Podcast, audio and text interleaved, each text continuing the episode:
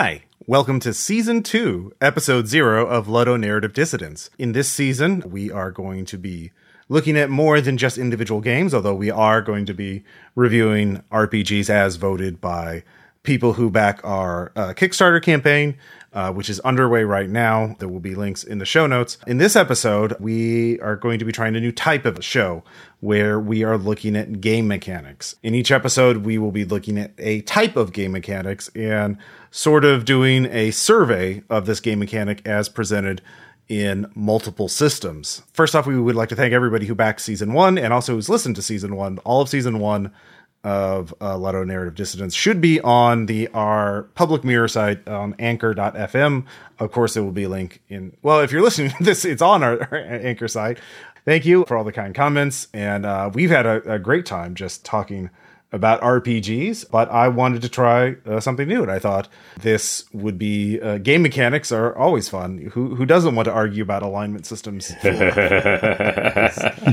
in this episode, we're going to be talking about card mechanics, like in our review episodes where we have uh, four questions about an individual RPG, we have some questions for this. How, and the first question is, how do you define this mechanic? So, how do I define card mechanic? Uh, briefly, I would define them as a system in a role playing game that uses cards of some kind. Now, there, there yeah, it's hard to define cards. it without yeah. using the word cards. It's like, yeah, you know, cards. You know what cards are. They're so basic that there aren't even really synonyms for playing cards.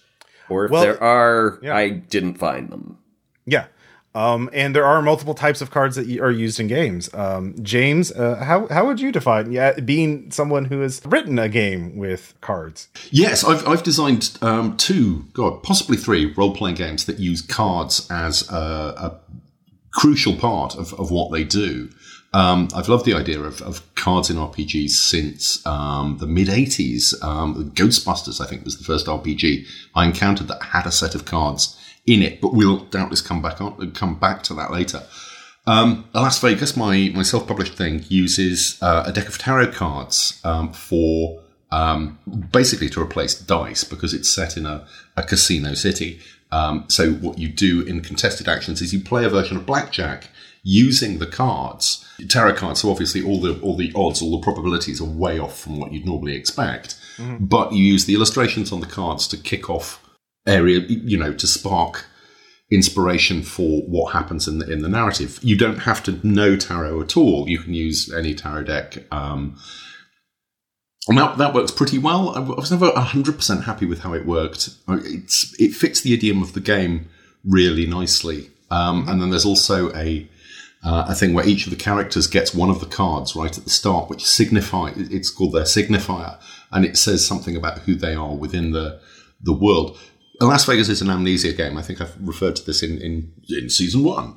And, um, so you start off, your character sheet is literally blank. You know nothing about yourself except this tarot card and what other, you describe yourself physically. You don't even know your name. And then other players can describe something about you as well, the stuff that you'd forgotten or didn't notice, like the big scar across your face or the dragon tattoo on your back or whatever it is.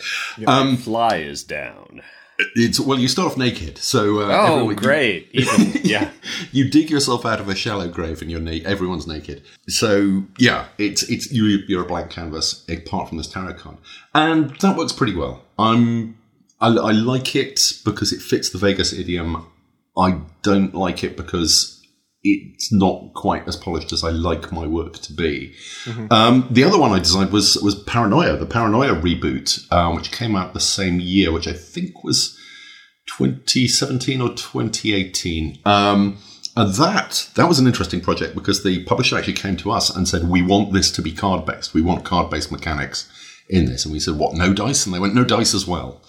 Um, and I said, well, why cards? Well, because we're the publisher and we're paying you. So fair enough. And we came, we did, essentially a card based combat system for that. Mm-hmm. Um, and card based equipment as well. Yours is just to make it fly. Yeah. Yes. Um, but there are also decks of cards for your secret abilities and for your secret societies. Mm. And I think mm. for equipment as well. Um, yeah. within the game, and we'll come on to that using cards as resources, cards as, as yeah. Um, yeah. signifiers, which is that's essentially what Ghostbusters did. Oh, oh, but we'll yeah. we'll come back to that. Um, and that yeah. was that was really fun. That was a it was quite slapstick because the idea of a what we wanted to model was a combat that starts off and you think things are kind of under control, and it just spirals madly into just absolute chaos. Um, Grant Howitt and Paul Dean were my co-designers on, on that. And if you know Grant's work, it's it's very Grant, the combat mm-hmm. system. It's just it's perfectly paranoia. Um, that was really, I mean, it was a lot of fun to play test. Um, and that I'm really pleased with the way all of that works. Yeah. Um, I think in uh, yeah, we'll talk about this more briefly, but like around that period, uh, I noticed several RPGs um, using cards uh, in optional or perhaps like RPGs like are susceptible to trends and fads as any other industry. So um, we, will we'll talk about that. I think um, just one thing for me for defining uh, card mechanics, it's almost always used in some way or often used as a way of randomization. Uh, as opposed to dice because role playing games are games. And uh, there is often an element uh, almost always an element of chance in role-playing games in order to create variety and tension um, and uh, excitement. So um, greg is there anything else uh, left about defining them before we start yeah i was just going them? to well i was going to uh, i wanted to start with a warning that i am probably going to describe a game i designed and never got made Mm. Uh, it's called Gates of Ivory. And yeah, if any publisher is listening to this and it's like, I can't believe this gem has been left to molder, it's almost completely done. I never, there was a piece missing until we started doing this podcast and I realized, oh, I can fix the one problem that always nagged me about it by making it player facing. Boom, mm. sorted. So yeah, I could dust that off tomorrow. But uh, it was card based and tarot based. And so to me, cards are, I'm like, everyone knows what cards are. They are these uh, cardboard objects that you can fan them, you can manipulate them. Uh, and for tabletop role playing games, it's usually tarot or a 52 jacks and kings deck or something that is bespoke to the deck. And right. as James was talking, and uh, as you were talking about, you know, oh well, there was this little period where there were, were cards and games, and it was like a fad. I'm like, yeah, cards and tabletop role playing games are like what seem to have that one of those relationships where it's like they never really settle down and get along, but they never fully break up either. They just it's kind of like 3D in movies. Like it comes and goes in waves. You know. Uh, yeah, it'll yeah. it'll be back. It will be back. So I'm just waiting I, for the. I, I don't think it's like there is. There are no movies out there that rely on 3D to work. All right, apart from Avatar. Um, Guess what? And, Avatar's coming back. oh God, I know. Um, and I, I could. I was going to say I can't yeah. wait. I can wait. But um, there are a lot of a lot of the games that are based around cards, um, and even some of the early ones. The cards are integral. They would not work with dice mm-hmm. systems. You can't just take the cards out and rely on the game to work. Oh yeah, yeah. Without I'm it. not arguing. It's like that. Amber Diceless. You can't go. Oh, I'd like to run this with dice. It doesn't. it's Amber it's, Dicey. um, yeah, it's. I mean, some of them. Yes, it's it's a little superfluous, but the cards.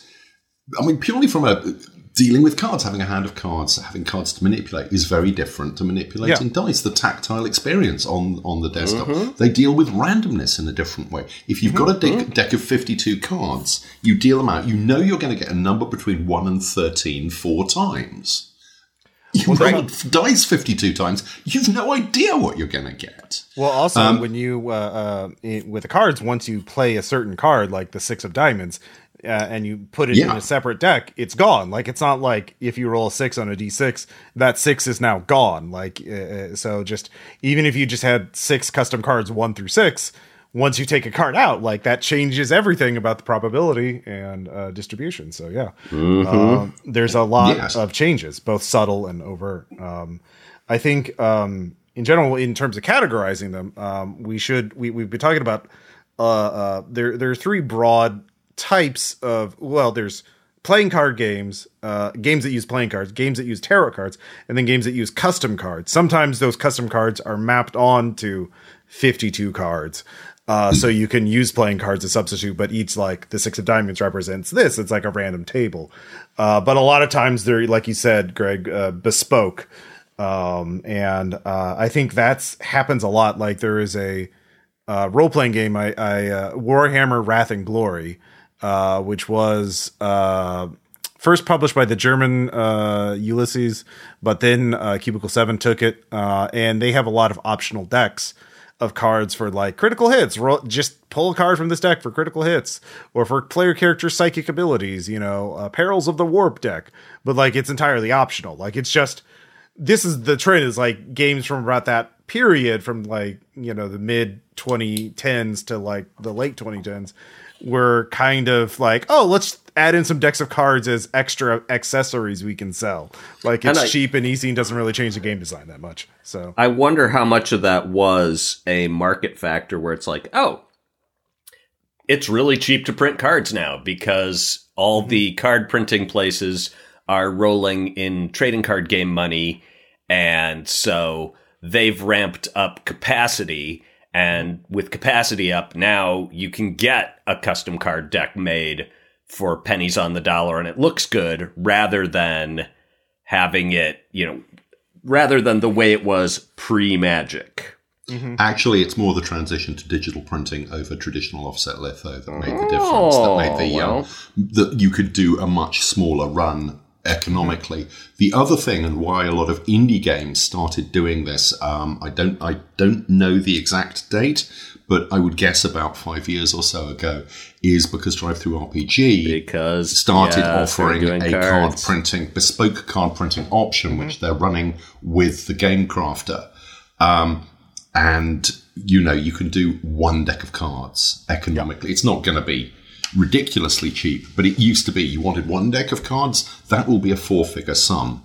Um, back in the Hogshead days, we were looking at doing card based games and, and, stuff, and it was just no, this is not not affordable in, in any way. Just don't want to take out that second mortgage. It's well, I mean, if you look at a lot of card games in the early pre Magic, First edition Once Upon a Time, which is not a role playing game but is a storytelling card game, which I'm intimately involved with. The first edition of that was printed on regular cardstock.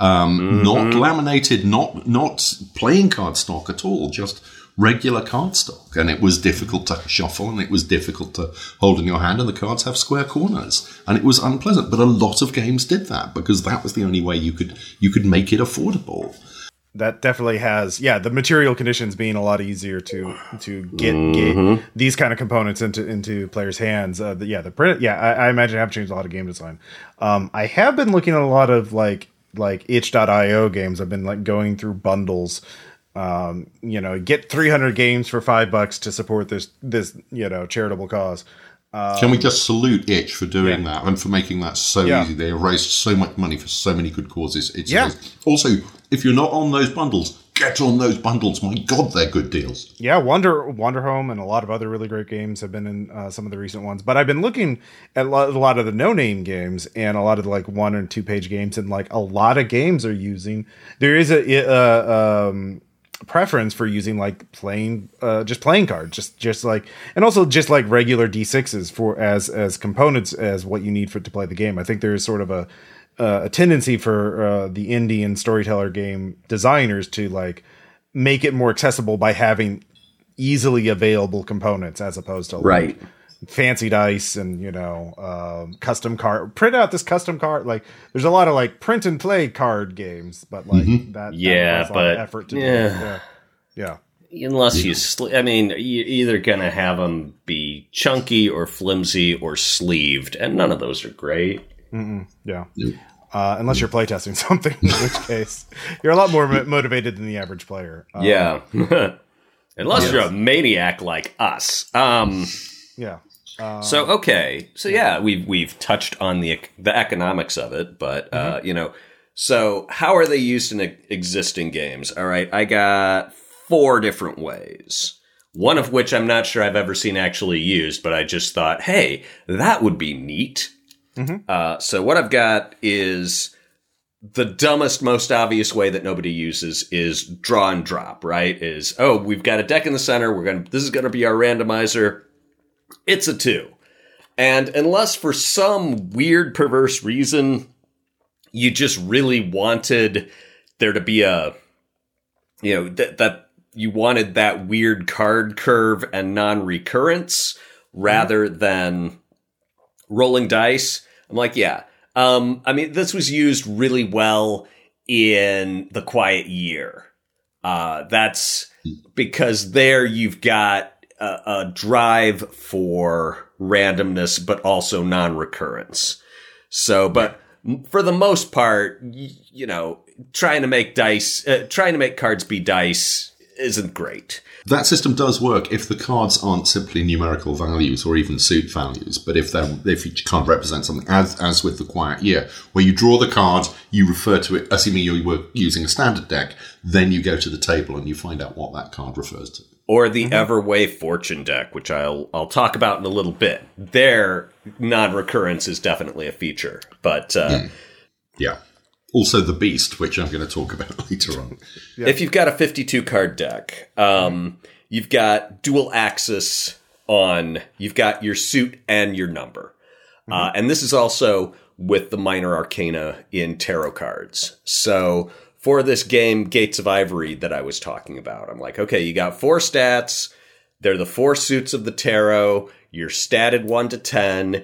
If you play a card that is lower than your stat, gives you a temporary ta- stat boost. If you play a card that's higher than your stat, you go to that. So even the weakest person can occasionally have that 10 result. And this is, uh, you know, gives you two kinds of, uh, of information and also allows, and this is a little more of why it's used, but I'll come back, so I'll come back to it. Mm-hmm. But it's tactical deployment, right? You can't roll a bunch of dice and say, okay, I'm going to save this 20 for when I really need a 20. You, you take what you get from the dice. They are full chaos agents. But when you have a handful of cards, you're like, eh, I'm just going to waste this two on this. This guy, this is not an important, this is not an important outcome. I'm going to blow the two on it, suck up the failure, but set myself, uh, you know, get a better draw. Uh, so that's that's an option. Is you can be very tactical and strategic with cards. Mm-hmm.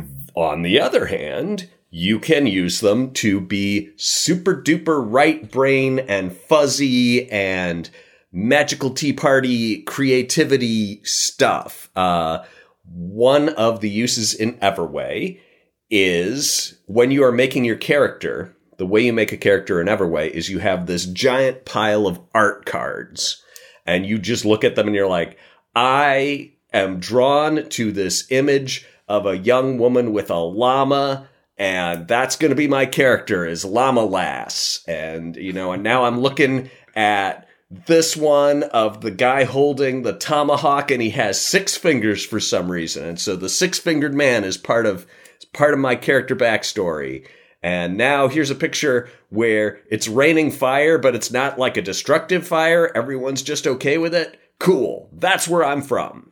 And so you are exposed to all of this non scientific, non numerical, non specific, non backgrounded data and stimulation. And your, the creative part of your brain starts running to keep pace and you're like well how can i how can i categorize these? How can i put these together? Why would people who lived in a land where it rains fire raise llamas? Well mm-hmm. and so it it unshackles you from expectation. So that's a that is one thing that i really loved about everway.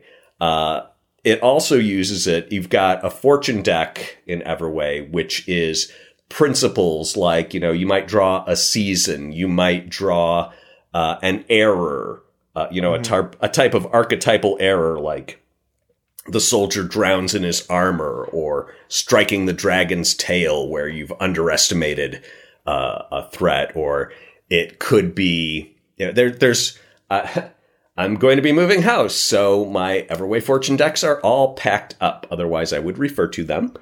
But uh, this is the sort of thing where, you know, in an encounter, you're like, okay, I'm going to deal with this guy. I don't know how things are going to go down. And the GM pulls a card and says, well, the, this is the auspice under which this is occurring. And now you and the GM have to figure out what that means. And so it's very search for meaning oriented or can be done in a very search for meaning oriented way rather than a let's emulate physics with graphs way. Yeah. Um, so the idea, the other idea I had for use in existing games, but I, although I guess this is use in games that don't exist yet, um, does do you know of any games where you get cards and you lay them down like tiles, like creating maps? Um, because I'm like, eh, you know, you could lay it down like Magic the Gathering, where oh, okay, I've cast this spell and now we know that that's happening. Um, or I mean, imagine a combat heavy game where as you're playing, you're building the environment. And kind of a tableau game. Yeah. Um, I'm not. I'm not actually aware of an RPG that does that. I'm sure there's something on Itch, probably several on Itch. I do know that there are like uh, custom card decks that are like create a dungeon. Like each card is like a dungeon, mm. like geomorph where you can like rearrange and like lay out the cards and like this is a hallway, this is an intersection, this is like a collection of rooms. Um, so you can build a dungeon with through a deck of cards. There's several projects like that, like Deck of Dungeons, uh, which is uh, was kickstarted a, a while back. I, I, I see it with a superhero game for some reason mm-hmm. where you know it's like okay, this is the the we start the fight in this room, but when I throw him through the wall, here's what's behind that. You know, it's a it's a warehouse, so he lands on a forklift. Mm-hmm. Uh, uh, so now there's a forklift in play, and you know, oh well, you know, out the window there's a dumpster for me to land in. Uh, you know, here's a busy road, so that if anyone goes into there, that's dangerous, and that I can see having. I'm like, oh, so if you've if you've got a power that's movement based, like Spider-Man jumping around all over the place, that would let you have a bunch of those cards where you can control the environment or if you're uh, hyper fast. And whereas if you've just got, if you're just Cyclops, it's like, oh yeah, instead of a bunch of environmental cards, I just have cards that blast damage. Boom. Mm-hmm. Yeah. So yep, there it is. I think I've seen I've seen similar things in some of the essentially RPGs on a board. The board games with mm-hmm. you know that have heavy RPG influences but are fundamentally board games and are designed to be played in a single session where you build up a, a tableau of, of, powers and you can advance those powers. I'm struggling to think of a specific, um, partly because I, I, don't play I, many I of those games. Of one. Um, Gloomhaven, which was a, uh, oh uh, yeah, yeah, it's a very big board game. I played quite a few sessions of it. Um, and they actually do that. They have uh, uh, cards for building out a dungeon on t- on tiles, but they also um, it's entirely card based. There's no dice rolling at all. Um, and one of the ways they use that is, and you could do this with the custom cards in um, the way you get a deck of uh, tiny cards that rep- that have numbers on them from like negative two to plus two usually, and there'll be like one negative plus two, one plus two, some zeros, some negative ones, some plus ones, and those are essentially your attack rolls. And um, you would draw a card, and uh, that's what you what you you would get to hit, and you need like a plus one to hit this monster. That's how much damage you inflict on the monster. You you inflict plus one your normal damage, or plus two your normal damage, or negative two um, and they use the cards in a clever way because as your character improves, levels up, you get choices on how to modify that deck. You could remove bad cards or you can add good cards. Um, and so like some of these cards would give not just give you better numbers, give you like status effects. Like if you're like a, uh, uh, ice wizard, you could like have oh well now when, whenever you draw this card you inflict plus one damage but you also inflict the ice you know the frozen status on the enemy um, so there are rpgs that uh, uh, so that but that's a board game but like it is an rpg like board game because you level up your character and it and there's a there's an ongoing story and a campaign Um, yeah, there's there's a bunch of those. They, I mean, they essentially take their inspiration from computer games like Diablo. They are combat systems in a dungeon. They're not, and yes, your character grows, but they grow in power, not in terms of personality. And the story is usually pre-written. Random things can happen. Your character can die, and you have to start a new character. But the majority, vast majority of the the story is pre-written, and you're essentially following a linear story, sometimes with, with branches. It is not role playing as we intend to talk about it, how we mean it in this in the context of ludonarrative dissonance. Mm-hmm. Although I'm sure there are still people playing Gloomhaven who, when their character dies, shriek, "No, Blackleaf!" Oh yeah, yeah. It, it's the same as um, playing what's ah. Uh, there's a first person, not a first person shooter, an um, isometric shooter uh, where you're shooting aliens on the PC, and people get enormous. It, it's designed that your characters are will die after a certain amount of time. People get enormously attached to them.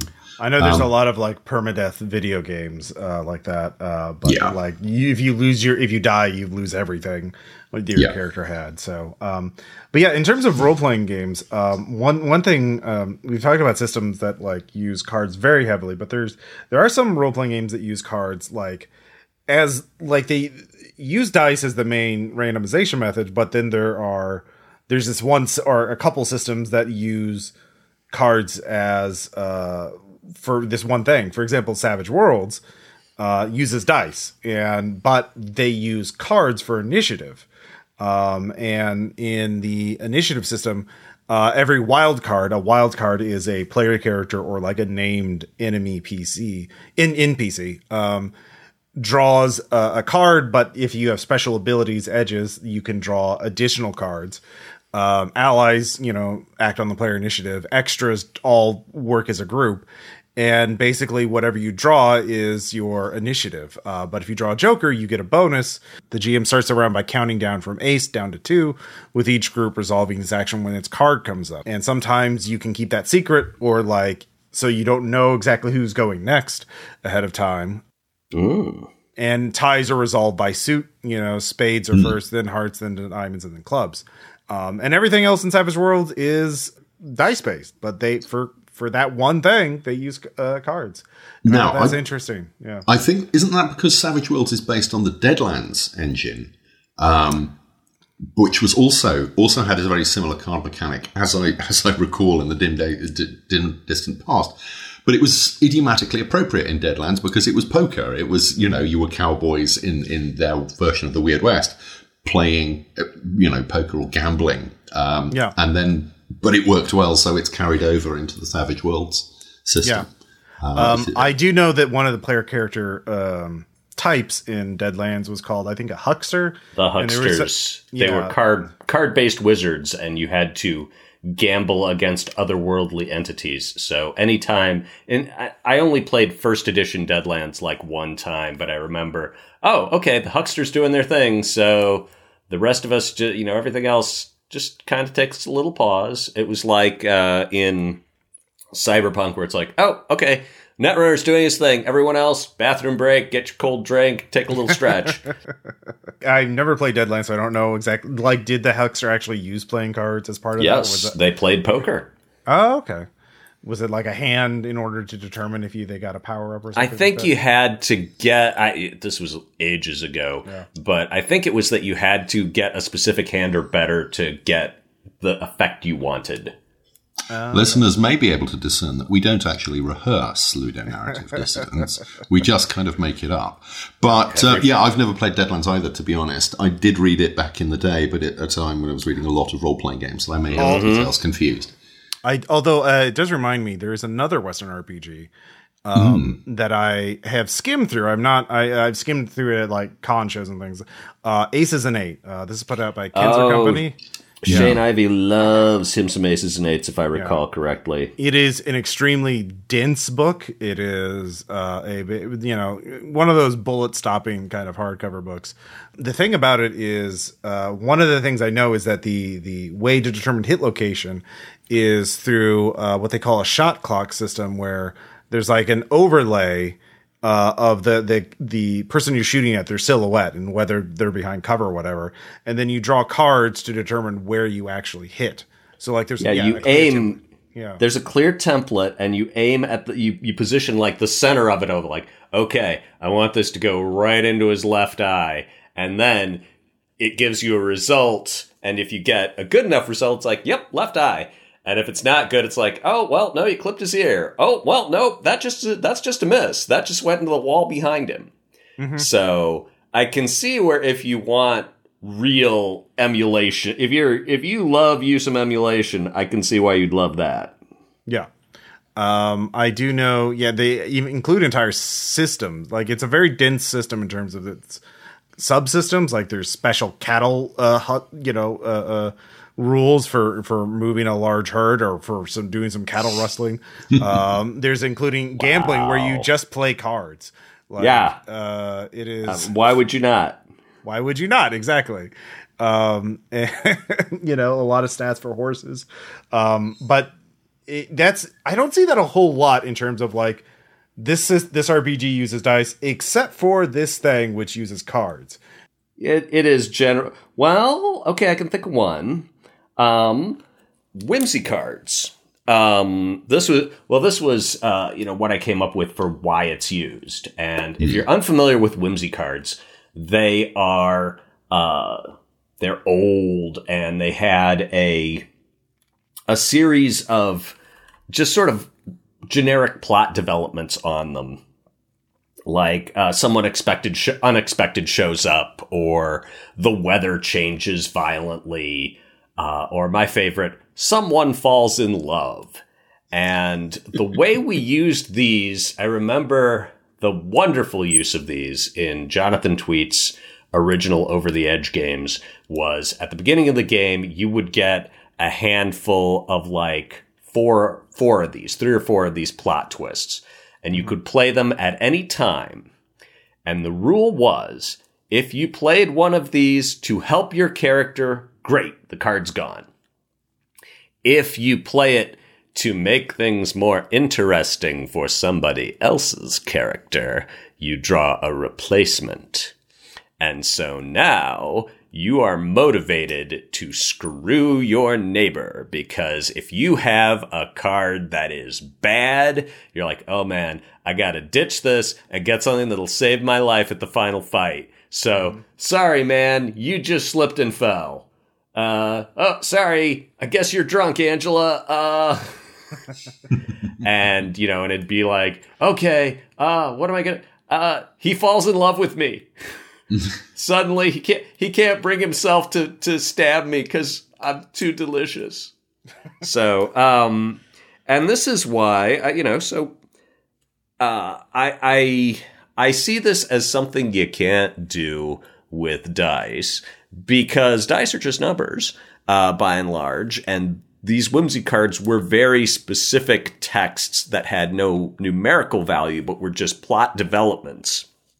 Mm-hmm. And the thing I, I said before, you know, with cards, you choose when to deploy it. Mm. Uh, you know, as opposed to with the dice when uh, it's just it happens when it happens. The three things we just talked about the the Savage Worlds, Aces and Eight, uh, and Whimsy cards are also all things that like are not incredibly they take time to resolve but like they're things that don't happen all the time. So like savage you know initiative you do that at the beginning of combat and then it's done. Uh, you don't you don't do combat all the time. When you do combat all the time you don't you actually hit somebody. Um, so that but in a combat focused game, you kind of want some tension there. And then whimsy cards are de- dealt at the beginning of the game and then come up sporadically. So um, they, I think card mechanics a lot of times slow down play. And that's not necessarily bad because it gives you time to pause and think. And like you say, you you deploy them strategically.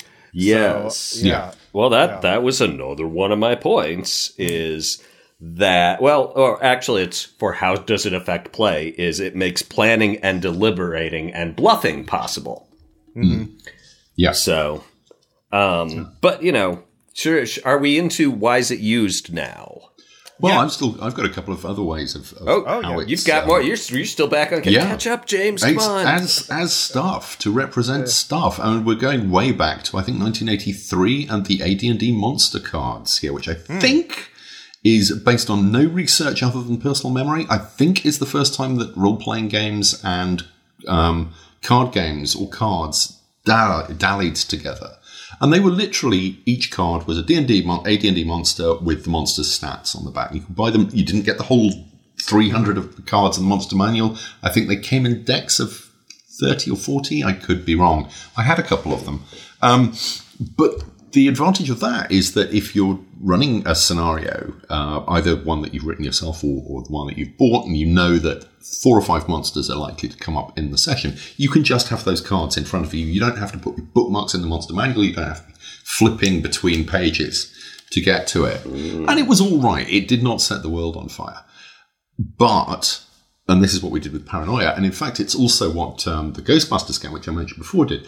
Ghostbusters had two or three I forget exactly how many sheets it was. And this was, again, this was, I mentioned cards in the 90s. A lot of them were just die cut on regular cardstock. In the 80s, these cards came in perforated sheets and you had to separate them yourself. And you couldn't, you know, you cannot shuffle a deck on uh, that's set up on perforated sheets. They were the worst. Um, we're so spoiled now, and we, we deserve to be. We deserve these nice things. People don't know they're born. Um, so, yeah. It's but most of what the cards in the deck were, they were uh, your character sheets, NPC sheets, or PC sheets if you wanted to play the characters from the movie. But then there were equipment cards. Um, and it was all the standard stuff that you'd expect. You could get, you know, a proton pack and your PKE meter and a copy of Tobin's Spirit Guide. Um, and some non-standard stuff like the, the bullhorn, which allows you to be louder than anyone else, but there were two of them. I love that and, and a card just brilliant. just that That's... just said beach beach kit doubles fun at beach. And no further explanation required. Ghostbusters, the, I, I, I, can talk endlessly about the Ghostbusters game. It is a work of absolute, absolute genius. And the fact that it's, you know, because it's a licensed game, you can't buy it anymore, except at ruinous collector's prices, is, is a crying shame because it is so good and so funny. Never um, seen it, never played it, never touched it, I've, never read it. I've seen supplements for it for sale at uh, Gen Con, you know, like um, I think I have one of the supplements, but I've never seen the main game. Uh, it was actually written by Sandy Petersen, Lynn Willis, and Greg Stafford. Yeah, uh, yeah. It was, it was, That's the thing. It was developed by the Chaosium crew. Holy! It was so it's edited, like yeah. This is like one of those '70s super groups. Yeah. Edited by Greg Costikyan at West End and published yeah. by West End. It's it is a super group. It's yeah. it's and it, it, it pays off. It is that good. Um, so you get all these equipment cards, and I think the game just says draw three, and you've got them in front of you. But you know they can get get destroyed, or if it's a one use item, you hand it in at the end. And I think that's so. But again, you don't have to look stuff up in in the rulebook, mm-hmm. and then you get games like what we did with Paranoia or Warhammer Third Edition. A lot of the Fantasy Flight role playing games with cards. Um, where the cards represent stuff that is in the rulebook, but you don't want to waste the session flipping through the rulebook, particularly if there's only one of them. You've just mm-hmm. got it in mm-hmm. front of you. It's much more accessible. It's much easier. You know immediately what your character can do. You know what each of the spells can do. You know what all the equipment can do. Um, and it allows the publisher to sell decks of cards, which of course ramps up their profit margin. It, but it does it changes the dynamic. Suddenly, you're not focused entirely on a character sheet. You're focused on actual stuff and as I said, with Paranoia, this is what we did not only with equipment, but also with your secret society. So you knew a bit about your secret societies and um, your uh, mutant powers as well. So mm-hmm. you knew the details of your mutant power.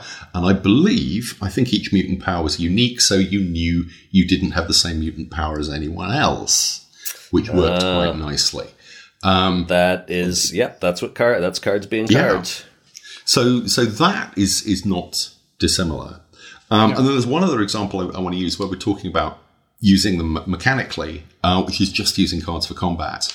And again, delving slightly back into history, there's uh, Lace and Steel. I don't know if you guys know Lace and Steel. It's an Australian game from Heard 1989. It is. This is another one. It's it's a work of rare genius. It is still available. It's five bucks on drive through, um, which is a five for what it is. Dollars. Five dollars. It was a box set originally, um, and it's set essentially. It's the Three Musketeers in a fantasy world, but it's not elves and dwarves fantasy. It's centaurs and satyrs and fairies fantasy. Um, oh. Artwork by Donna Barr, which is just glorious. Um, Donna and, Barr. Why do I know that name? Uh, the Desert Rose. Okay. comic, the one where it, it, was the gay Rommel comic. Um, I at, yes, at a time okay. before there were many of things things like that. Yeah, um, yeah. It, it's the game is a hoot, but quite apart from the, the setting being lovely and the rules being lovely, it has two or three decks of cards, and you play because combat is almost always sword fighting or magical duels or uh, repartee, you know, verbal dueling. You use cards using a similar system to fight these things. And it just, it makes combat very special somehow. Tactical, interesting. It's not the greatest system mechanically, but then you're not looking at it as a, a, solo, a standalone game. All it has to do is carry the atmosphere of the game and create the right game effects, which it does. Um, and this is 1989. This is pre Castle Falkenstein, which a lot of people think of as the first role playing game that used cards um, effectively. Um, mm-hmm. And Falkenstein is lovely as well. Fantastic early, fairly early Mike Pondsmith stuff, just gorgeous. Um, but Lace and Steel, if you've got five bucks burning a hole in your pocket, well worth a look. Um, the decks of cards used to be on drive through, but I think you now have to download them as as JPEGs or PDFs or something. But anyway, oh. yeah. Uh, but those those are free free download at the moment. Uh, Paulie Kidd is the designer, uh, Australian designer. Uh, absolutely, very very underrated. Working on a new game that I haven't seen, uh, which is also card based, and I know very little more about it very little okay. about it than that. Yeah, I think um, the the virtue of having cards in in sort of like as gear or options and um, like a lot of role playing games, especially the more complex ones, give there's actually there, there's this sort of like you get so many abilities and skills and talents and feats and spells and items that you lose track of them or you forget about them. Um, and uh but if you boil everything down to like a handful of cards you can remember what your character can actually do uh, uh far more easily you know as opposed to like i'm a 10th level wizard in d&d i have 28 spells available at any given time. I'm only going to i can only cast one per round but like i'm all g- going to forget about a lot of them and uh, Why did you, have... you not save me with poison ward? Oh man, I forgot I had poison ward. Exactly. Yeah, it, it, it happens a lot, and I think that's uh, and also with cards you can do trading. You can, uh, uh like I said, discard. Um, so. Uh, and and certainly with combat too, especially in a game about dueling, it sounds like for Lace and Steel, like that you you either win or you don't, and it's so there's there's a very like you you have to make a choice, and it's very granular. It's very uh, granular, granular as opposed to like, oh, I lost yeah. eight hit points. You know, oh, yeah. Darn. No, I mean you can have dramatic. It's it's an, the cards have numbers on them. Um, mm-hmm. I don't think they particularly have effects. I think there's kind of you know a few mm-hmm. sort of moves, but there aren't things like you know I, I, rip your sleeve open and you know send your wig flying. That that's not there. That was like I say, this was a game from the 80s. Um, we weren't it's it is extraordinary. We weren't far... wig snatching yet. yeah. yes, yeah. wig snatching came in in 1994, I believe. no, I'm just. I'm just talking balls as usual. Oh no, I mean there are like you mentioned, Falkenstein is like the first sort of card based uh, RPG. Now um, I think the first one that a lot of people were aware of. Yeah, yeah, it was certainly, uh, yeah, uh, first one anyone cared about. Yeah, I mean, it certainly did well enough that I, uh, you, you, know I've I've seen it in, in stores, I've in the used section, obviously, but like it, it is still it is out there as a game people are aware of. Um, but there's still like RPGs being made uh, that are entirely card based. Um, mm. I actually worked on one um, not too, a couple years ago with uh, Upwind, uh, which was written by Jeff Barber, who designed Blue Planet. Um, and it's sort of high fantasy, like airships. Um, it's literally like there's just floating islands. There's no like continent per se. Uh, use skyships to get everywhere. So it's very anime, kind of Studio Ghibli uh, fantasy. What its gimmick, well, not gimmick, but sort of idea was instead of rolling or using cards to determine every facet of the encounter, like initiative and then attacking, before you did anything, you would set the stakes of an entire encounter. Like you're fighting some bad guys. Okay, well, I want this to happen by the end of the fight. Well, the GM says, well, okay, well, if you fail, then this will happen. And um, it's not like you're dying. You would like, oh, the GM says you get wounded and you lose your sword and you you escape, but barely. And then you would make a play as a thing that could happen. Yeah, well, it depends. So you can make it like the player says, "Oh, I want to do this incredibly awesome thing." Well, okay. Well, if you fail this incredibly awesome thing, then the stakes will be higher, um, or I'll set the difficulty higher.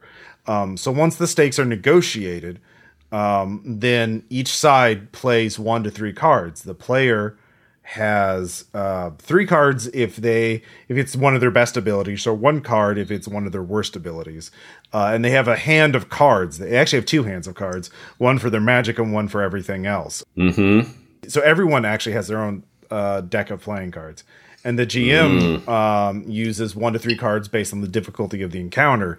Uh, you know, one if it's easy and three, um, and then you just flip your cards at the same time and count them up. Whoever has the higher number wins the encounter. Um, and then there are rules to like people, uh, assisting players can throw in one card. Uh, and so the GM can sort of like determine if it's going to be very hard or very easy uh, by like I can choose which cards in my hand I get to do. I can get rid of my shitty cards, or I can drop down some high cards to to really make it a challenge for them. Put um, the fear of God in them. Yeah, exactly. and so it plays very differently because again they they said we're going to inter- determine the entire encounter in one go. Uh, but it the system is very interesting. I'm I'm being very brief with its uh, description because it uses suits, it uses numbers. Uh, uh mm-hmm. that, uh, There's lots of different angles you can wring meaning out of your randomizer with yeah. with cards. Yeah. Mm-hmm. And it sounds like you know he's your designer is well aware of that. Yeah, and everyone and what I found interesting is that everyone has their own deck of cards. Um, mm. So as opposed to everyone sharing one deck of cards, I'm not sure if too many right. games actually do the uh, everyone. Yeah. So. Well, okay. Can I can I natter about Gates of Ivory again? Oh, more? please do. Because yeah, yeah. one of the things I I wanted with that is. Uh, that okay so you're going to have a hand of cards and uh, you use the trump the the minor arcana for normal stuff mm-hmm. uh, if you are a wizardy type you also draw cards from the major arcana. And the way I've got it set up is like, okay, you're going to study one major arcana and you can play any card, any arcana card to get like the kind of twerp version of that effect. But if you have the actual card, you know, it's like, oh, I know the Empress as the, en- I have Empress energy. So I can play any major arcana to get the, the little weenie Empress effect. But if I have the Empress card, I can play it for the giant kaboom Empress effect.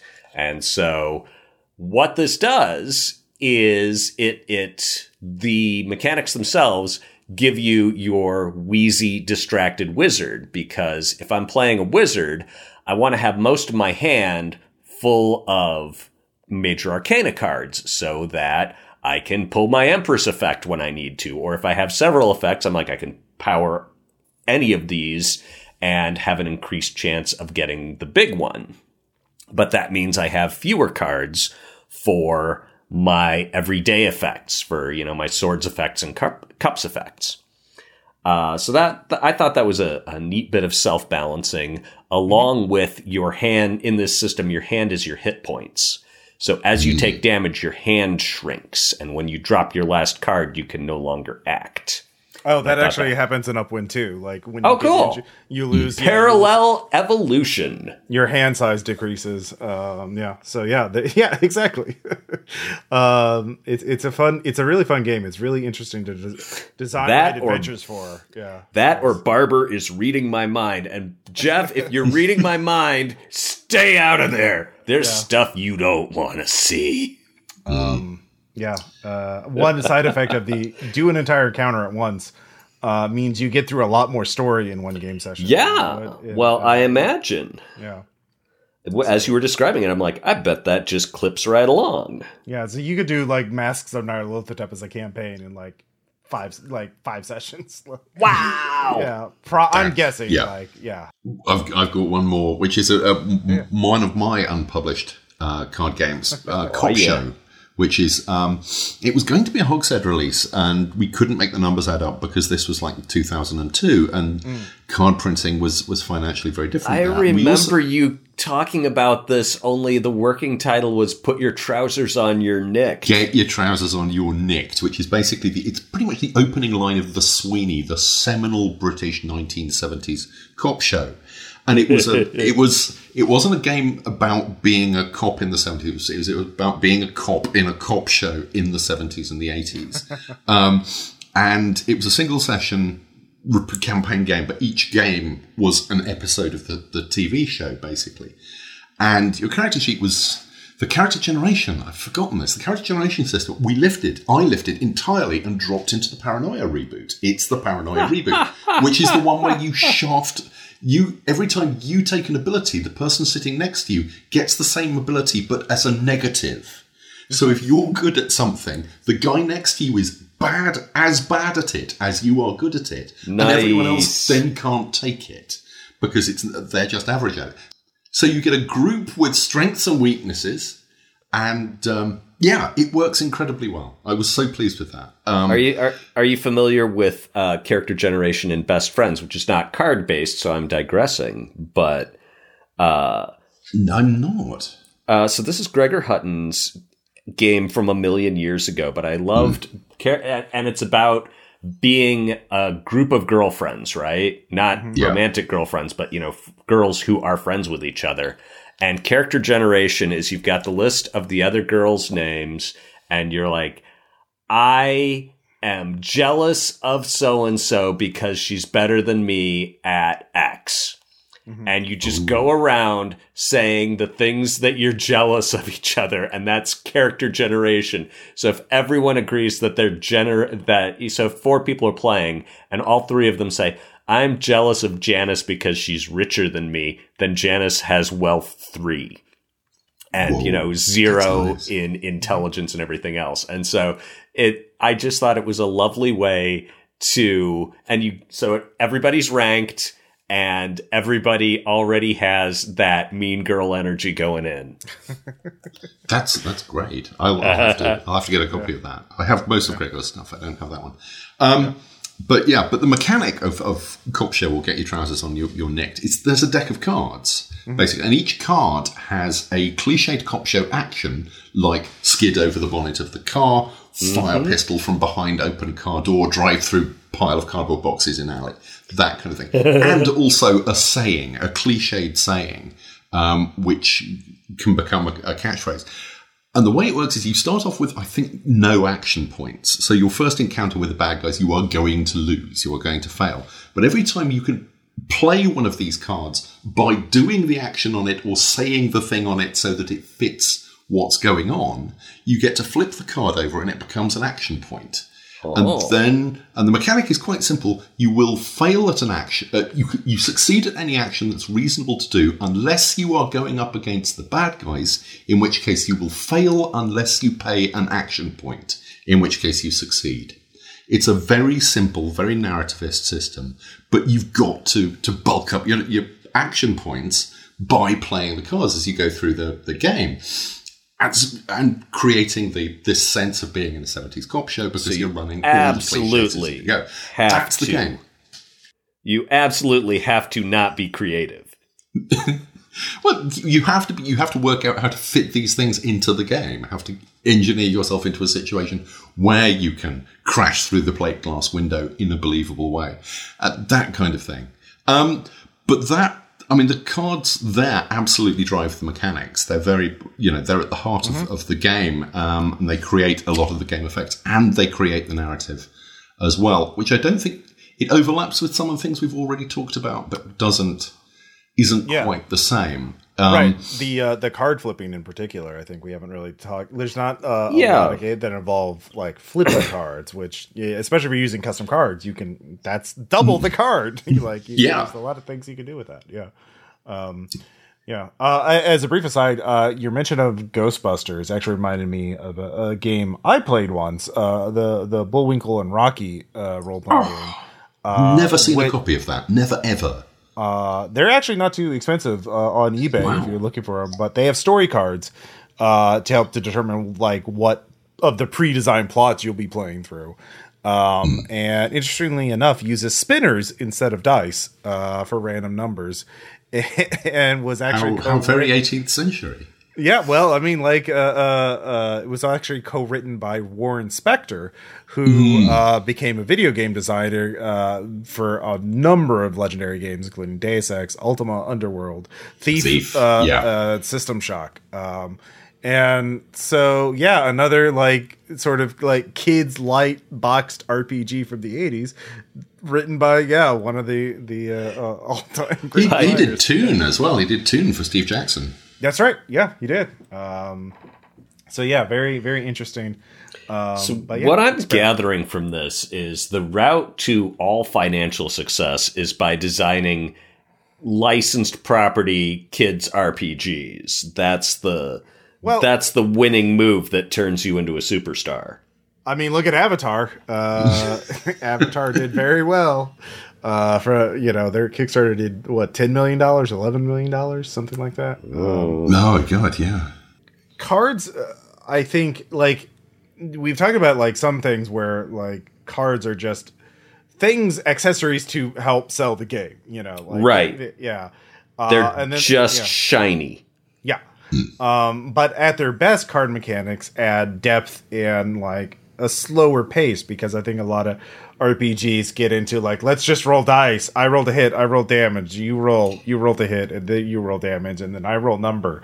Um, but like cards force you to the players, I think, to like consider their options and really focus it on like a small number of options, but are strategically like strategically interesting and meaningful. Meaningful. Yes. Yeah. Exactly. I think, that, and I think that's the uh, cards at their best. Um, I don't think every game, obviously, that uses cards uses them in that well, but like I think it's well, it's it's like the loudspeakers again, you know. Yeah, they can't all be the best. Yeah, yeah. It's, I mean, uh, role playing games fundamentally use dice, or at least began using dice because they derived from role from war games, which also used dice. I mean, that was mm-hmm. where that came from. And it's only more lately that war games have gone out, have some war games have started using cards and, and done them to great effect. Uh, mm-hmm. I don't know where I'm going with this, but I think it's a point that was worth making uh, a lot of war games now use cards as well. Um, like one of my friends is in Warhammer 40k, the uh, uh, game, and they mm. use cards for help determining missions and special abilities. Um, uh, you know, like you you you draw your your from your mission deck to determine like what kind of mission you're going to be fighting. So you don't even know what the objective is until you get to the table. Um, I think a lot of designers now are realize cards like because the economics have changed like now mm-hmm. designers are integrating them into games oh uh, i could use these yeah. maybe i will yeah yes it's kind of in in a way that games would previously have probably used random tables mm-hmm. um, but mm-hmm. cards are a lot more interesting and you can fit a lot more information on a card yeah in a much um, more accessible and interesting way like one of the game speaking of random tables uh, for cards like one of the games i saw on uh, the latest itch dot bundle is the mystery creature of claytonville pennsylvania. Um, and the idea is it is meant to emulate like the, the the genre fiction about like a weird small town where there's a you know the mothman's doing some shenanigans or it's twin peaks or, or gravity falls or like something bad's going on in this town Mothman uh, shenanigans, or as we call them, Mothmannequins. And you, it's a storytelling. it was, wasn't it? Yeah. It's a game for up to seven players, and it's a storytelling game about creating the entire town and the protagonist instead of like instead of the GM and everyone else is a player in the small town. Um, oh. everyone sort of has a hand. So it's more like the quiet year in this regard. It's sort of like right. more, which we did talk about and does use cards, um, in fact. Uh, but like they have a thing to create the town. For the first step, you create the town. You deal five cards out, go around choosing a card, uh, and then you answer that question. Um, so with five players, so if you draw a red, you look at the town table. If you look at black, it's about the creature. And so, like, uh, a red four is what better days has this town seen and why are they long gone? And a black four would be who was the first person to encounter the creature. Um, mm. And then if two people get the, you know, two people get a red four, like, then you can answer the question again, but go into more depth uh, about, like, why is the town uh, what better days has the town seen? Why are they long now gone? So like you can you can elaborate on it. So um, that's a way to use cards as a uh, random table. Um, and I see that a lot now. Like another one that I did uh, recently read was Raccoon Sky Pirates, which uses uh, random cards, uh, playing cards, uh, as like, okay, this is this complication. You get a three of them, uh, and you can play them to succeed at a task, but make everything more difficult for all the other raccoons on your skyship.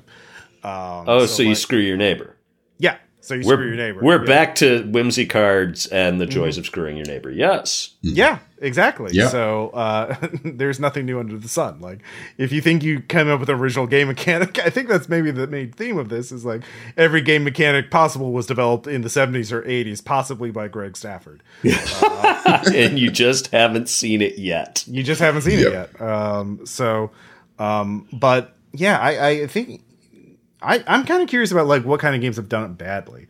Uh, I mean, maybe we're just kind of self-selecting for the good games. Well, like, I mean, yeah. As soon as I play a bad game, I flush it out of my mind, and I'm like, well, oh, I, you can learn so much from bad games. Uh, yeah, I used to learn how to be sad.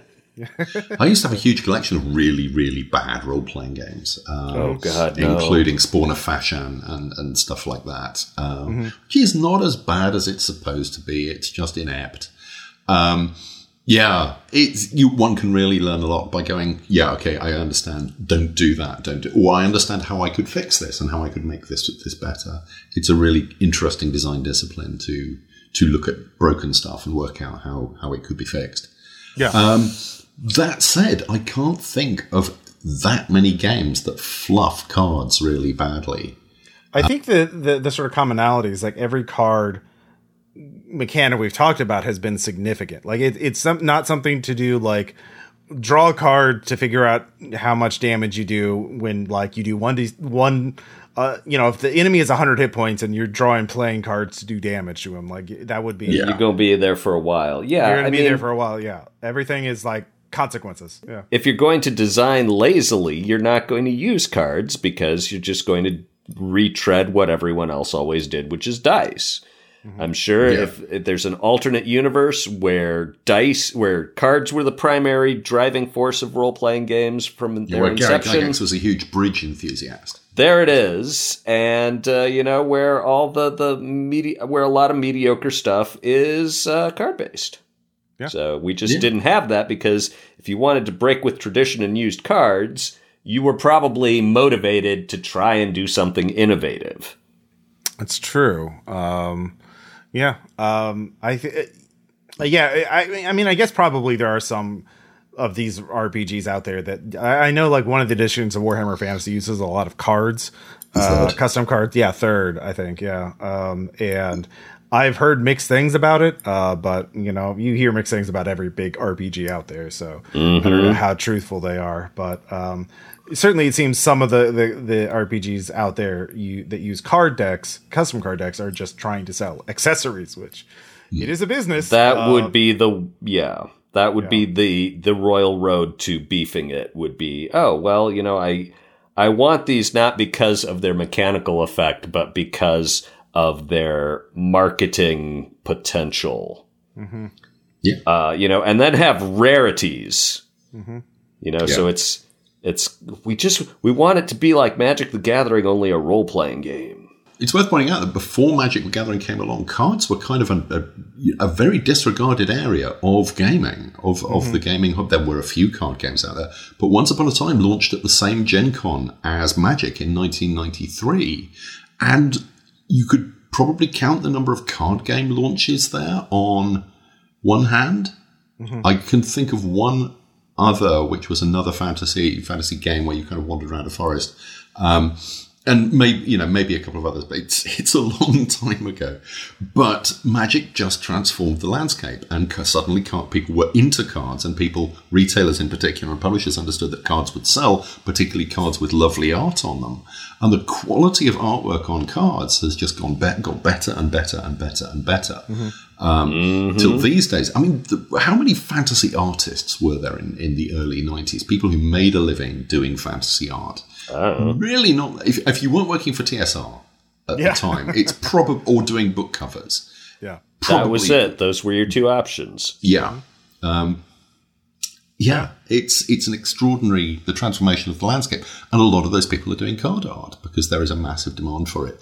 Uh, you only have to look at the big living card games that come out of, of Fantasy Flight. Huge numbers of cards, regular demand for, for artists to work on them and they are glorious. They are just absolutely beautiful. Depending on your, your personal value of, of beautiful, obviously, you know, the Eldritch, um, the Arkham Horror stuff. Not everyone's taste in beauty. Greg, I imagine you're all over them. But um, uh, those old magic cards from Anson Maddocks, yeah. Yeah. Anyway, um, just a point. People really like cards. People like buying cards. They cards are fun. They're fun to hold. Yeah. fun to manipulate. Fun to remember. Um, it's they they have an appeal. Dice, the appeal is similar but different. Um, the tactility is is different. Dice are tactile cards you gawk at.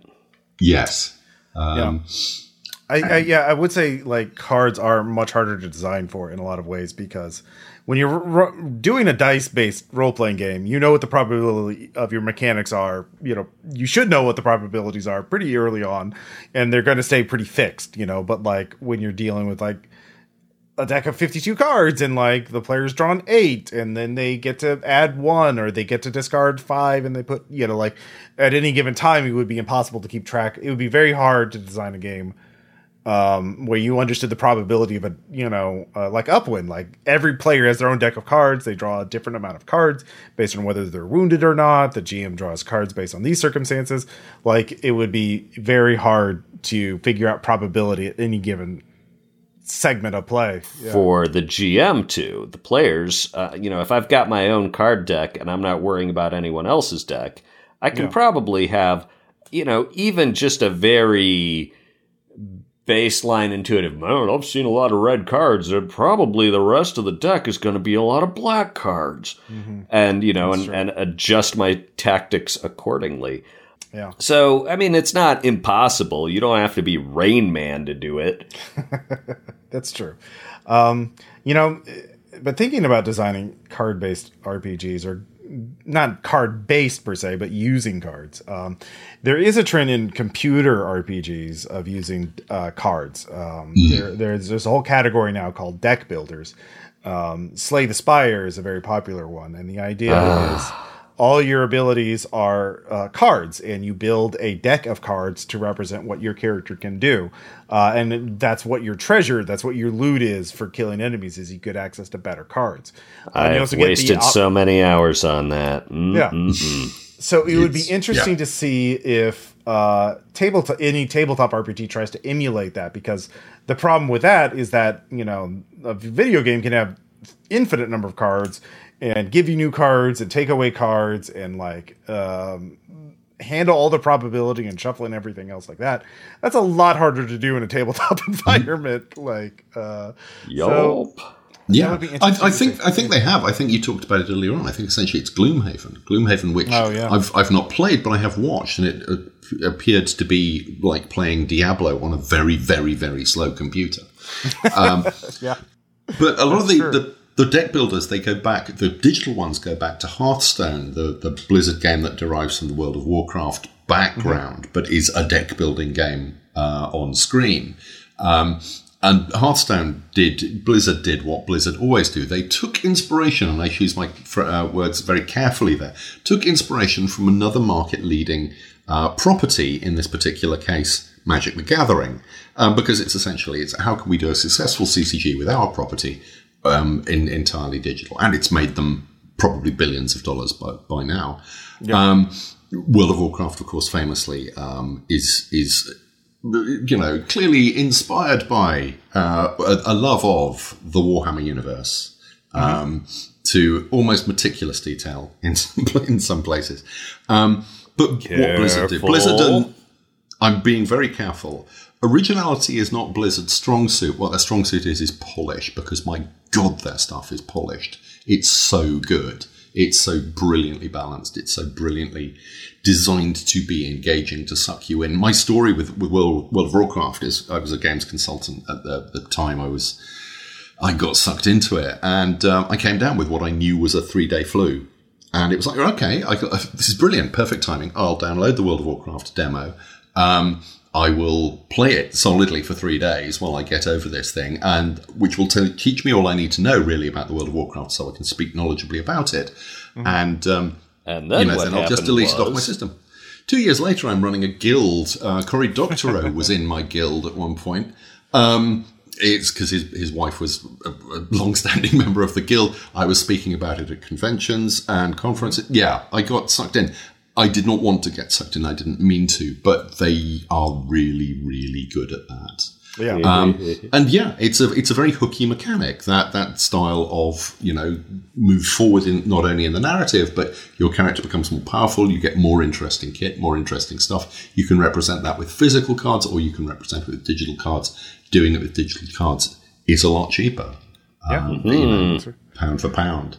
Yeah. Um, but uh, yeah, it's the two fields feed off each other so much, the digital and, and the physical these days. Um, oh, you yeah. see mechanics from one cropping up in, in others all the time. Oh, for sure. Um, yeah, and so I'm looking forward to see what, what comes about next. What kind of uh, what card based RPGs or what games that use cards because um, there's a difference between card based and just having card mechanics. Mm, right. Um, yeah. So, uh, but I'm looking forward to, to, see what, what comes next. Uh, there's a lot of uh, potential um, in just 52 playing cards, deck of tarot cards, or custom cards. Um, so yeah. Uh, any any final thoughts, Greg? Oh, uh, I did have one. This was another one of those like I don't know that anyone's ever actually done this. Uh, is it's on the idea of arrangeability, right? Mm-hmm. Uh, and what I thought of was you, who played Robo Rally? I mean, uh, men of our generation surely remember Robo Rally. I've seen but, it. I've not played it. Oh, I'm, so I'm the deal with that. I've never actually played it. Yeah. Oh, the deal with that, it, it, it, was a board game and you had a robot. And so you had to give it a string of commands. And so you would stack these cards together and it's like, take two steps forward, turn left, take one step, you know, turn right, fire your laser. And so you were trying to thread through this maze, but everyone else was always going, was going through the maze at the same time. And you couldn't change anything once they started to move. You had to give them all their instructions in the stack and you could get, you know, if your thing got hit by a laser or fell into a trap, you'd lose cards out of your stack. And so now you're not even doing what you planned, you're doing part of what you planned at random. And so I'm like, man, imagine a game that's based on, say, a big battlefield thing. And it's like, okay, both generals have to stack up their orders and then you just play them out simultaneously. And you know, they come together and you can't change and adapt. You just have to watch the tragedy unfold. I think it could be a, an, a very evocative sensation of helplessness where you're like, oh, I can see how they're set up, and yet I know that my next move is cavalry charge. Shit, they write poems about this. the charge of the light. 600 uh, robots uh huh? Yeah. Yeah. Um so yeah that's an i mean sort of as an aside the idea of like you know we've talked a lot about the link between tabletop role-playing games and video role-playing games but like board games and role-playing games like the the the, the sheer interesting variety and depth of board games that are out there and now and the mechanics that they have um that rpgs don't really touch on as much it seems like. Mm because people who design role playing games can afford board games, and people who play board games aren't designing role playing games. Yeah. Um, yeah. maybe it, it's uh, you know. I'm sorry like, that that's that probably sounded a little bitter, huh? That that probably board games are do be expensive. Uh, they you can you can pay a lot of money for them. That's all I'm mm-hmm. saying. Gloomhaven so. is like a hundred bucks, so uh, yeah, uh, yeah, that was more, I uh, think. Uh, yeah, I bought it at a Kickstarter, so there was only a hundred bucks. Uh, I, I also bought the Kickstarter, and the thing arrived, and I opened the box, the the outer box. I looked at it. I went, I will never, with my young family at the time, I will never be able to do this justice. Um, you know, we got three sessions. No, we didn't. We got four sessions into uh, Pandemic Legacy Season 1 and never got forward with this. Yep. And I closed up the box and sold it at a small profit on yep. eBay.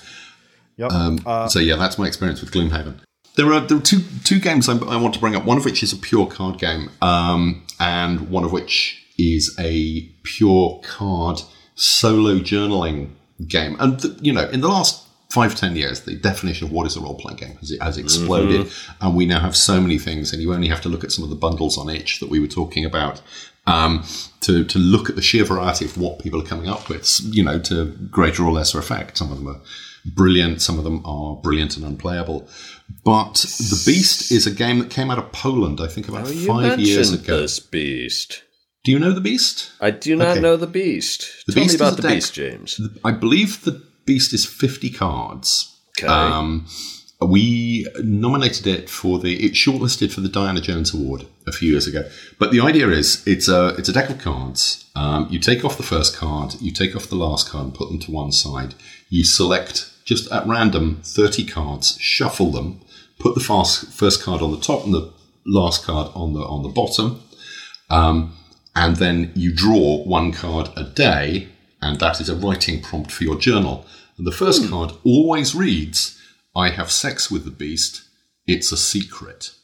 And then, oh, and there's a list of prompts actually uh, run through in, in the uh, game uh, about defining bits about the beast, what its skin feels like, what it smells like. And it's clear that the beast is not natural in, in any way. And so, okay, so you write this down in your diary and you wait a day, and the next day you turn over the next card and it will be a question or a, usually a question about something that happens, um, or, or yeah, or an occurrence asking you for your reactions, and you journal that as well. And you so you do this for a month.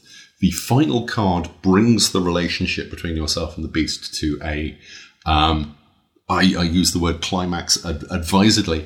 Um, it culminates anyway, and then the game is over. You put the uh, you close the journal, and you are advised to either hide it or burn it um, for for obvious reasons. And it's not the first solo journaling game. I don't know what that is. It might have been De Profundis because De Profundis does have rules for solo journaling stuff, mm-hmm. um, but I'm I'm not sure. But the Beast is is just it's so out there and so demands so much of its its its players, and it's really clever and you know takes you places that you were not expecting to go in a really interesting way. And because it's fifty cards and you select thirty of them, you don't know. Even if you've been through the deck, you don't know what right. they're going to come up with. You don't know what you're going to get. You don't know what you're not going to get. That's really nice. The other game I want to talk about in terms of what role playing games can do potentially with cards and, and stuff like that. And I talked about uh, Ghostbusters. Um, I think there is a role playing game out there that uses Zener cards. Would Conspiracy X did Conspiracy X use Zener cards? Zener cards are the, they would the five. Um, I'm like that sounds really on brand. On brand. Uh, I'm sure I came across a, a role playing game in the probably the mid '90s that used Zener cards. Zener cards are the ones that you see at the start of the Ghostbusters movie, where Bill Murray is shocking a student for failing to um, read his but, mind, yes. Yeah, read his mind. It's the one that's there's a star and a wave and, and stuff like that. Star, square, circle, wave. Uh, uh yeah. yeah. Yes. Conspiracy, uh, there's a listing on RPG Geek for Conspiracy X Zener cards. So, yeah. okay. wow. Um, yeah. No, the deep pull. That was, yeah, no idea. I've. But, um, so the game I'm thinking about, The Mind, does not use Zener cards, but it does take play, play of a, of a straight card game in a direction that I've never seen another game do quite so interestingly. The mind is very simple. It's a deck of cards, one to one hundred, and you deal um, round one. Wait, the, the game is gets, called the Mind. It's called the Mind. It's by Wolfgang mm-hmm. Warsch, W A R S C H, who is one of the up and coming big stars of the German game scene. He's got two nominees for the various Spiel des Jahres awards this this year. Uh, Quacks of Quedlinburg is probably his best known. Um, but yep, uh, yeah. He's he's he's fantastic. The mind was a fairly early work, but it's it's cards numbered one to one hundred, and uh, you play it. It's a co-op. You play it over a number of rounds. Round one, you each get one card. Round two, you get two cards. But round one, you've got one card. You each pick up your card and you look it, look at it, and what you have to do is play them face up in the middle of the table in number order, lowest to highest, without communicating with each other except with looks. You can't knock on, you can't say anything, you can't knock on the table a number of times. You cannot give any indication of what the number on your card actually is. You just have to kind of sense what signals you're getting from other players.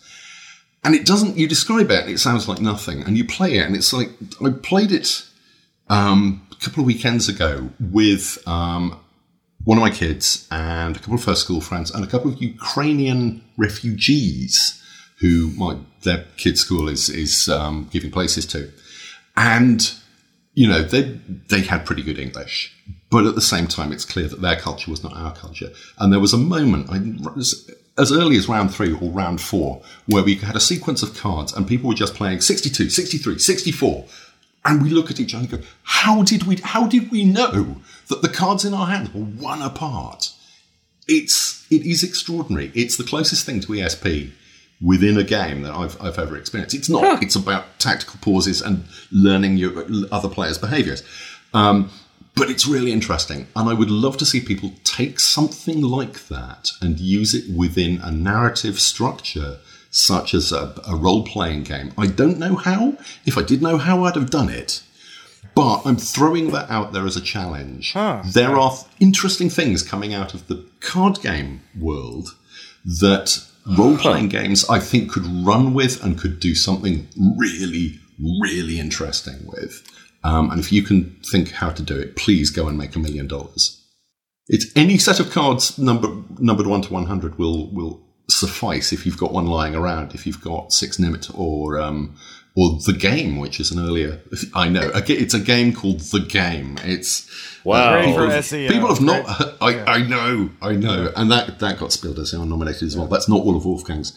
Uh, I, I have played that before. It is it is a lot of fun. Uh, my friend uh, Caleb Soaks has it. He's really into board games, so yeah, he's, he's yeah. played it. I, I really um, like the mind. I'm, yeah. I'm, it's one of my favorite games. Uh, yeah, if you could do a, yeah, no, if you could figure out how to basically like Dread was to Jenga as the mind, you know, uh, mm, Jenga yeah. to Dread as the mind is to blank, blank, blank. Yeah, figure fill in that blank, and yeah, you could have the next Dread, which is uh, yeah, a very successful game.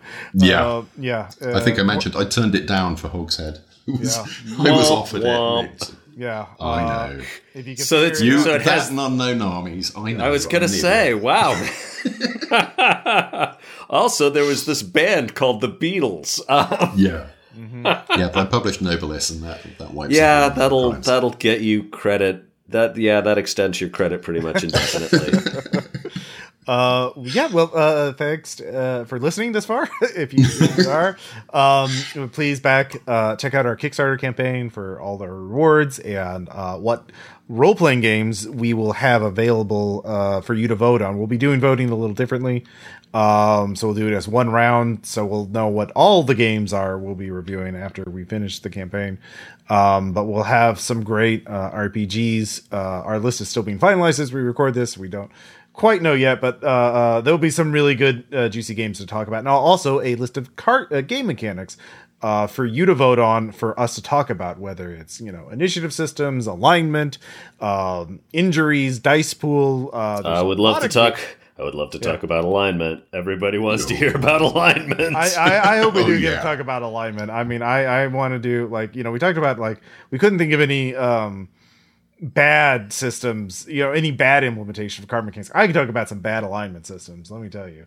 All uh, right. I'm looking at you, Palladium. That's right. I'm, I'm calling them out. Uh, wow. Just saying, just speaking the name out loud, like saying Hastur. Are you Hastur, familiar Hastur. with the Palladium alignment system? It is. I am not. I. Is, uh, so, so you're not a fan, huh? I'm, it, I'm, it's just it's not it's just dumb it's just like they okay. Can you compare your mo- entire morality to one of these types of movie characters?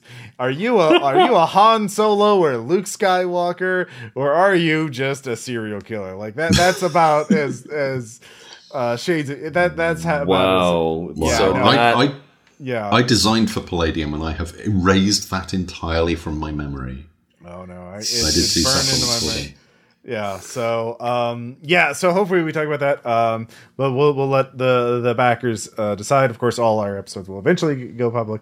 Uh, but backers, we will uh, we should have a way for you to have a private RSS feed, uh, so you can download them automatically uh, as they are released instead of having to manually download them um, early. And Working on that. yeah.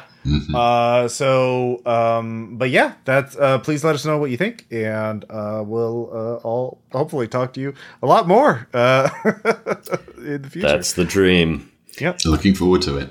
All right. All right. Um, bye. Uh, Bye. And we're out.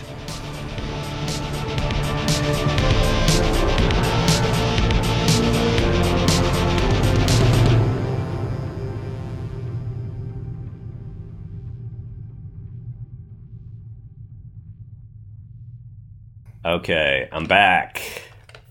We had a brief technical uh, difficulties thing there, which I'm sure Ross will seamlessly knit together so that the only sign of it is me saying this now. unless I cut that. Oh, to lose to lose one of my diamond words that falls precious from my lips into the waiting ears of our hearers. Mm-hmm. I don't want to think about where the era's head is. How dare you?